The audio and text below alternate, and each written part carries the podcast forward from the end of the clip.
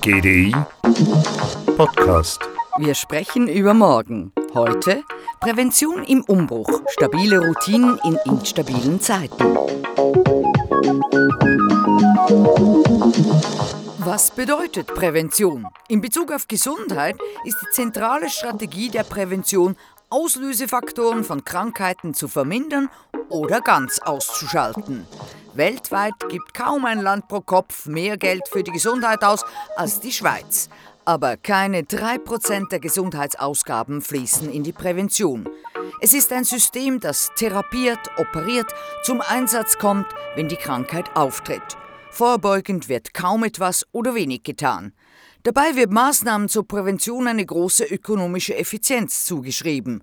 Darum sollte das Interesse der Politik und Wirtschaft groß sein, weitreichende Programme zur Prävention aufzustellen. Aber wie gesagt, der Ist-Zustand ist, wir heilen Kranke, statt Gesunde zu unterstützen. Doctor,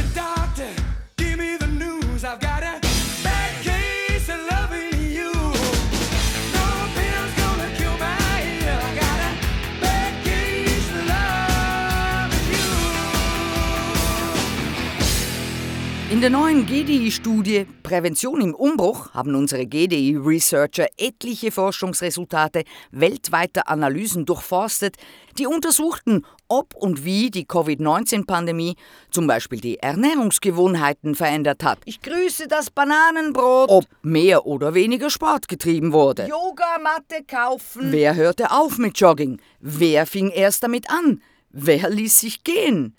Denn bei Umbrüchen wie Jobwechsel, Trennung oder Umzug verändern sich die Rahmenbedingungen und wir müssen unser Verhalten neu kalibrieren. Gesundheitsfördernde Gewohnheiten können verloren gehen oder aber auch neu hinzukommen. Das gilt natürlich erst recht beim globalen Umbruch in der Folge der Pandemie. Diese lieferte Realtime-Daten zu diesen eingeschliffenen Gewohnheiten. Die interessante Studie können Sie gratis unter gdi.ch herunterladen. Let's get it started.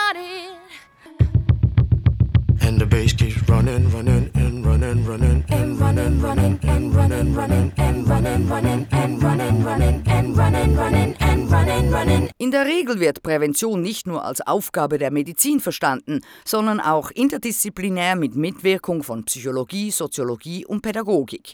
Präventive Maßnahmen sind langfristig angelegt und zielen auf langfristige Veränderungen der Einstellung des Erlebens und des Verhaltens. Und da kommt die Routine ins Spiel. Routinen bestimmen unser Leben, wir sind Gewohnheitstiere. Nach dem Aufwachen ein Küsschen für den Partner, schnell Handy checken, ins Bad, Zähne putzen, Kaffee vielleicht, ein wenig Gymnastik und Entspannungsübungen gemacht und dann ins Büro bzw. an den Küchentisch vor den Laptop. Haben Sie sich in dem einen oder anderen erkannt? Dann sind Sie in guter Gesellschaft etwa 40 Prozent der Tätigkeiten in einem normalen Tag solche waren, die man als Gewohnheiten bezeichnen konnte, weil sie auf eine ähnliche Art und Weise eigentlich jeden Tag durchgeführt wurden. Sagt GDI-Researcher Jakub Samochowitz. Man hinterfragt sich nicht bei diesen Tätigkeiten, sie werden automatisch ausgeführt. Viele Leute möchten gewisse gesundheitsrelevanten Tätigkeiten institutionalisieren, wie regelmäßiger Sport oder gesunde Ernährung, und scheitern regelmäßig am 3. Januar, nachdem man sich mal wieder an Silvester ernsthaft einen Neujahrvorsatz vorgenommen hat. Ja, wenn da nicht der innere Schweinehund wäre, der die Größe eines Bernhardiners hat. Wie sagte John Murphy, alles was Spaß macht, ist entweder verboten, unmoralisch oder es macht dick. Wendy Wood, Professorin an der University of Southern California, erforscht seit langem, wie man Verhalten ändern kann. Ihr neues Buch heißt Good Habits, Bad Habits, The Science of Making Positive Changes That Stick. Stick with a healthy diet, exercise on a regular basis, get enough sleep each night, limit their alcohol intake. So, how do we get there? All of us want to be this person, right? Ja, wie geht das, liebe Frau Wood? Wie nimmt man positive Veränderungen an, die eben auch erhalten bleiben? It's a struggle. It's a struggle between what we want to do and what we know we should do. Ja, sag ich doch. To understand how habits work, you have to understand that we only sometimes act on our decisions. So if you exercise infrequently, then you have to make a decision to exercise. But if you have a habit, then your behavior is very much determined by the habit that you have. Many years of behavioral science research shows this effect. Habits take over when we repeat. Wenn man also nur hin und wieder trainiert, dann muss man sich dafür bewusst entscheiden. Aber wenn man eine Gewohnheit, eine Regelmäßigkeit installiert hat, dann übernimmt man eben diese Gewohnheit. Auch Jakub Samachowitz vom GDI sagt dies. Auch Gewohnheiten in Sachen Sport, Bewegung wie auch Ernährung sind zur Hälfte durch Gewohnheiten geprägt. Gut, wir müssen unser Verhalten repetieren, aber da scheitern wir ja. Wendy Wood sagt, dass wir unsere Ziele erreichen, wenn wir zwei Grundprinzipien verfolgen. Two basic principles. One is rewards, what we get from a behavior, and the other is ease, specifically friction. Das eine ist die Belohnung, das, was wir von einem Verhalten bekommen, und das andere ist die Mühelosigkeit, sagt Wendy Wood. Es lohnt sich also, einen Sport auszusuchen, der einem gefällt, den man vielleicht mit FreundInnen zusammen betreiben kann oder sich ein Fitnessstudio auszusuchen, das gleich ums Eck ist. Oder umgekehrt, um die Mühe zu erhöhen, die Chipstüte eben nicht neben sich auf dem Sofa zu haben, sondern jedes Mal aufzustehen. Viele Leute haben in der Pandemie mehr gekocht und vielleicht so, mit dem Spaß, Rezepte auszuprobieren, auch den Fast-Food-Style etwas ausgeblendet. Denn der Trick ist, wenn wir etwas eingeübt haben, dass wir dann eben handeln, bevor wir denken, weil eben auch tägliche Aktivitäten dem Prinzip des geringsten Widerstandes folgen. Ist's eingeübt, dann läuft's. If you enjoy doing something, if something is in some way pleasurable, makes you feel proud, meets important goals, then you're more likely to repeat the behavior in the future so as to form habits. Man formt eine sogenannte Kontext-Reaktionsassoziation. Sie müssen nur den entsprechenden Zusammenhang wahrnehmen. Also heute ist Mittwoch, dann gehe ich immer joggen. Over time, your actions are following this context response association. So once a habit is formed, all you have to do is perceive the context and the response comes to mind. It's getting better all the time.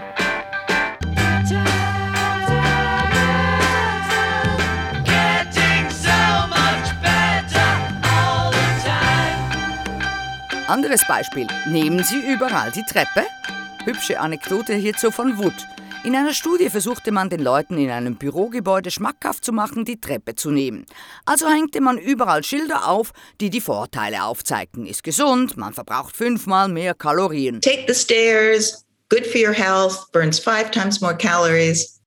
It had no effect on people's behavior. Those signs worked for a while, people ignored them. Hat nicht geklappt. Also dachten sich die Researcher etwas anderes aus und manipulierten sozusagen die Umgebung und erhöhten die Friktion, um das Liftfahren unattraktiver zu machen. Increased friction on using the elevator.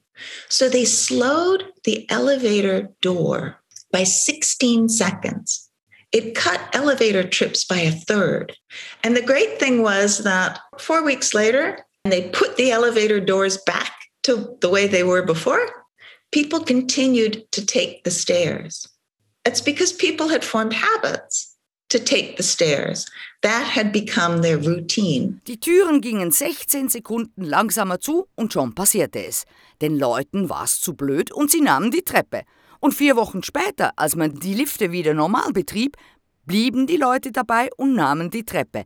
Sie hatten es sich angewöhnt. Diese Idee der Umweltgestaltung ist eigentlich die Grundlage vieler Ansätze im Bereich Behavioral Change dass man die Umwelt anpasst, so dass sich Menschen automatisch richtig verhalten. Das Standardwerk dazu hat Verhaltensökonom und Nobelpreisträger Richard Thaler zusammen mit Cass Robert Sunstein 2008 geschrieben. Nudge, wie man kluge Entscheidungen anstößt. Nudging ist seitdem in vieler Munde. Thaler und Sunstein glauben, dass Nudges helfen, in das Verhalten von Menschen einzugreifen, aber niemals eine Einschränkung der Wahlmöglichkeit aufheben.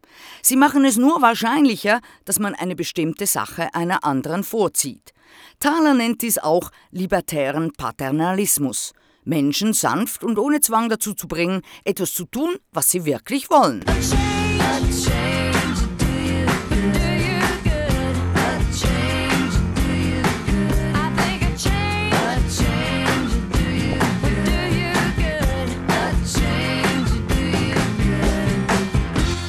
Gesundheitsprävention könnte man mit einer Nudging-Umgebung ausstatten. Auf jeden Fall sollte sie anders vermittelt werden. Weg von diesen gut gemeinten Kampagnen und obrigkeitlichen Interventionen hin zur Selbstermächtigung des Individuums. Dieser Prozess zu mehr Selbstermächtigung bedeutet eben Emanzipation, die Menschen erlaubt, ihre Gestaltungsspielräume und Ressourcen wahrzunehmen und zu nutzen.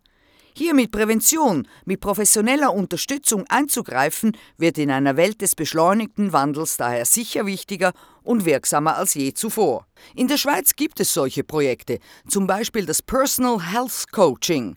Dieses persönliche Gesundheitscoaching basiert auf Verhaltensänderungstechniken, die durch akademisch zertifizierte Health Coaches durchgeführt werden. Und das Programm wird eben auf die persönliche Lebenssituation des Klienten, der Klientin genau abgestimmt, um Bewegungsmuffel zu motivieren. Man muss gewisse Leute persönlich coachen im Gesundheitsbereich, damit eben letztendlich dieser Behavior Change möglich ist. Sagt Professor Lukas Zahner, CEO der Saluta Coach AG, einem Startup für personalisiertes Gesundheitscoaching und ehemaliges Mitglied am Departement für Sportbewegung und Gesundheit der Universität Basel. Gecoacht wird mittels SMS, persönlichen Gesprächen, Remindern, gemeinsamem Abfeiern erreichter Ziele. Personal Health Coaching wird weltweit erforscht und in die Praxis umgesetzt. Eine Studie der Uni Basel mit Namen Moving Call hat ein Jahr bewegungsfaule Leute persönlich bei ihren Bewegungszielen beobachtet und unterstützt. Nach sechs Monaten wurden die Leute von quasi null auf 300 bis 400 Minuten Bewegung pro Woche gehievt. Nach einem halben Jahr haben wir das Coaching unterbrochen und haben dann ein weiteres halbes Jahr später geschaut, was ist jetzt geblieben? Haben wir eine Nachhaltigkeit? Und ja, nach weiteren sechs Monaten haben doch der Großteil der Leute immer noch weit über 30 Minuten Bewegung pro Tag gehabt. Super. Exercise is Medicine. Ja, es könnte mit Prävention sehr viel Geld gespart werden und damit eben diese Personal Health Coaches easy finanziert werden. Leute werden so ganz im Wendy Wutschen Sinn zu guten Gewohnheiten hingeführt, die dann selbstverantwortlich und selbstbestimmt ausgeführt werden. Denn entscheidend für ein gesünderes Verhalten wie mehr Sport sind die nahen Verwandten der Selbstermächtigung, nämlich Selbstregulation und Selbstreflexion.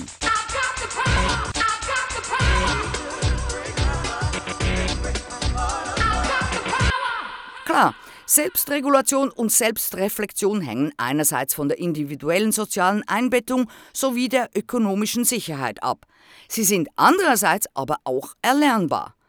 Gestärkte Selbstregulation erlaubt es Menschen, eher das Verhalten an den Tag zu legen, welches für sie persönlich wünschenswert ist. Und hier kann man auch Murphy widerlegen, Wer die ganze Nacht geben will, soll das doch tun. Spaß muss sein. Die Selbstregulation ermöglicht es. Ein zentrales Standbein dieser Präventionsarbeit ist die Förderung der Selbstregulationsfähigkeiten, weil wir diese brauchen, um eine resiliente Gesellschaft vom Morgen zu schaffen. Denn wenn man seine eingeschlichenen Gewohnheiten nie hinterfragt, fehlt einem die persönliche Autonomie genauso, wie wenn man Verhalten vom Staat vorgeschrieben bekäme. Erst wenn man über genügend Ressourcen verfügt, kann man Selbstregulation betreiben und damit Selbstverantwortung übernehmen. Die Fähigkeit der Selbstregulation wird sogar als fundamental für das beschrieben, was man als gelingendes Leben bezeichnet. Aber die Reduktion auf das Individuum greift zu kurz. Die Pandemie hat deutlich gemacht, dass wir nicht nur für uns selber, sondern auch für andere verantwortlich sind. Stichworte Masken tragen oder impfen. Auch Richard Thaler mit der Anstupsmethode sagt, dass es neben der Variante, dem Individuum zu helfen, eine Wahl zu treffen, die rational besser für ihn selbst ist, es eben auch Variante 2 gibt, einem Individuum einen Anstoß zu geben, eine Wahl zu treffen, die für die Gesellschaft rational besser ist, aber nicht unbedingt für einen selber. Ja,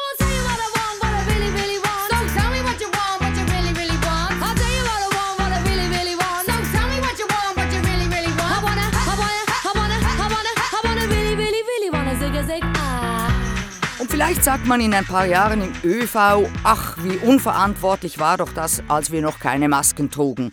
So wie man nicht mehr raucht im Restaurant, sich vollkommen automatisch den Gurt im Auto umschnallt. Die Zukunft wandelt sich rasant, auf individueller als auch auf kollektiver Ebene. Die gesundheitliche Präventionsarbeit, die sowohl die Aufrechterhaltung von Gewohnheiten wie auch die kontrollierte Gewohnheitsveränderung unterstützt, wird in einer Welt im Umbruch somit wichtiger und wirksamer als je zuvor.